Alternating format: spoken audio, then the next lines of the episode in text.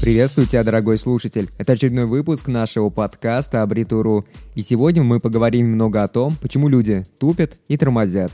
На самом деле это забавный, но весьма актуальный вопрос, который волнует очень и очень многих. Вот бывает сидишь и смотришь за работой другого человека, а он люто тупит. Ты видишь элементарное решение этой проблемы, а он, а он ничего не видит. Тебе кажется, что вот так все и будет правильно, а он упорно тормозит и нагло сидит и тупит. И вот если углубиться в этот вопрос, то можно заметить довольно странную закономерность. Сегодня большинство детей соображает намного быстрее, чем взрослые. Детский мозг работает сам по себе существенно быстрее. Так вот, в чем же причина нашего возрастного оглупления? Возможно, что главная причина скрывается в том, что мы слишком много вещей начинаем делать автоматически. То есть мы не думаем, когда мы что-то выполняем. Каждый день мы ходим на работу и выполняем там типовые задания. Каждый день мы готовим еду по одному и тому же рецепту. Нам уже не нужно глубоко обдумывать каждое наше действие.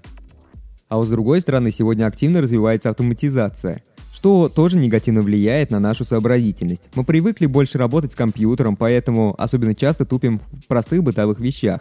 Кроме того, автоматизация привела нас к тому, что сегодня мы привыкли работать в рамке заданной нам схеме, инструкции. Поэтому, если происходит что-то неожиданное, к примеру, мы отклоняемся от привычной схемы действий, то мы сильно тупим и тормозим, ибо мы машинально продолжаем делать все то, что уже отработано по старой схеме, а в данный момент эта схема уже не актуальна при такой ситуации. Хотя если подумать еще глубже, то сегодня очень много отвлекающих факторов, и поэтому человеку очень сложно сконцентрироваться на какой-то одной определенной задаче. Сегодня большинство людей не умеет достаточно концентрироваться на поставленной задаче. К сожалению, я тоже не умею концентрироваться, и я этого не стыжусь. Если на столе лежит телефон, то я обязательно отвлекусь на него пару раз. И на самом деле это вопрос правильного планирования, ведь работу свою нужно уметь грамотно планировать. Я тут как-то вычитал в интернете, что возраст человека никак не влияет на его мозговую активность. Но только при том условии, если мы регулярно тренируем наш мозг.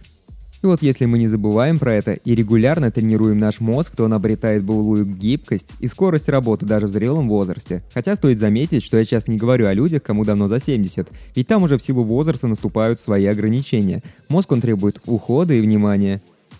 И вот на самом деле все еще проще, чем нам кажется. Во-первых, вам необходимо перестать часами сидеть и играть в онлайн-игры. Да, они помогают нам разгрузить мозг. Но если проводить там слишком много времени, то они нас могут существенно сделать глупее, ведь мы привыкаем жить в этом виртуальном мире. Даже если вы читаете книги, то это не делает вас нисколько умнее, ведь читать книги тоже нужно с умом. Недостаточно просто взять книгу и пролистать ее.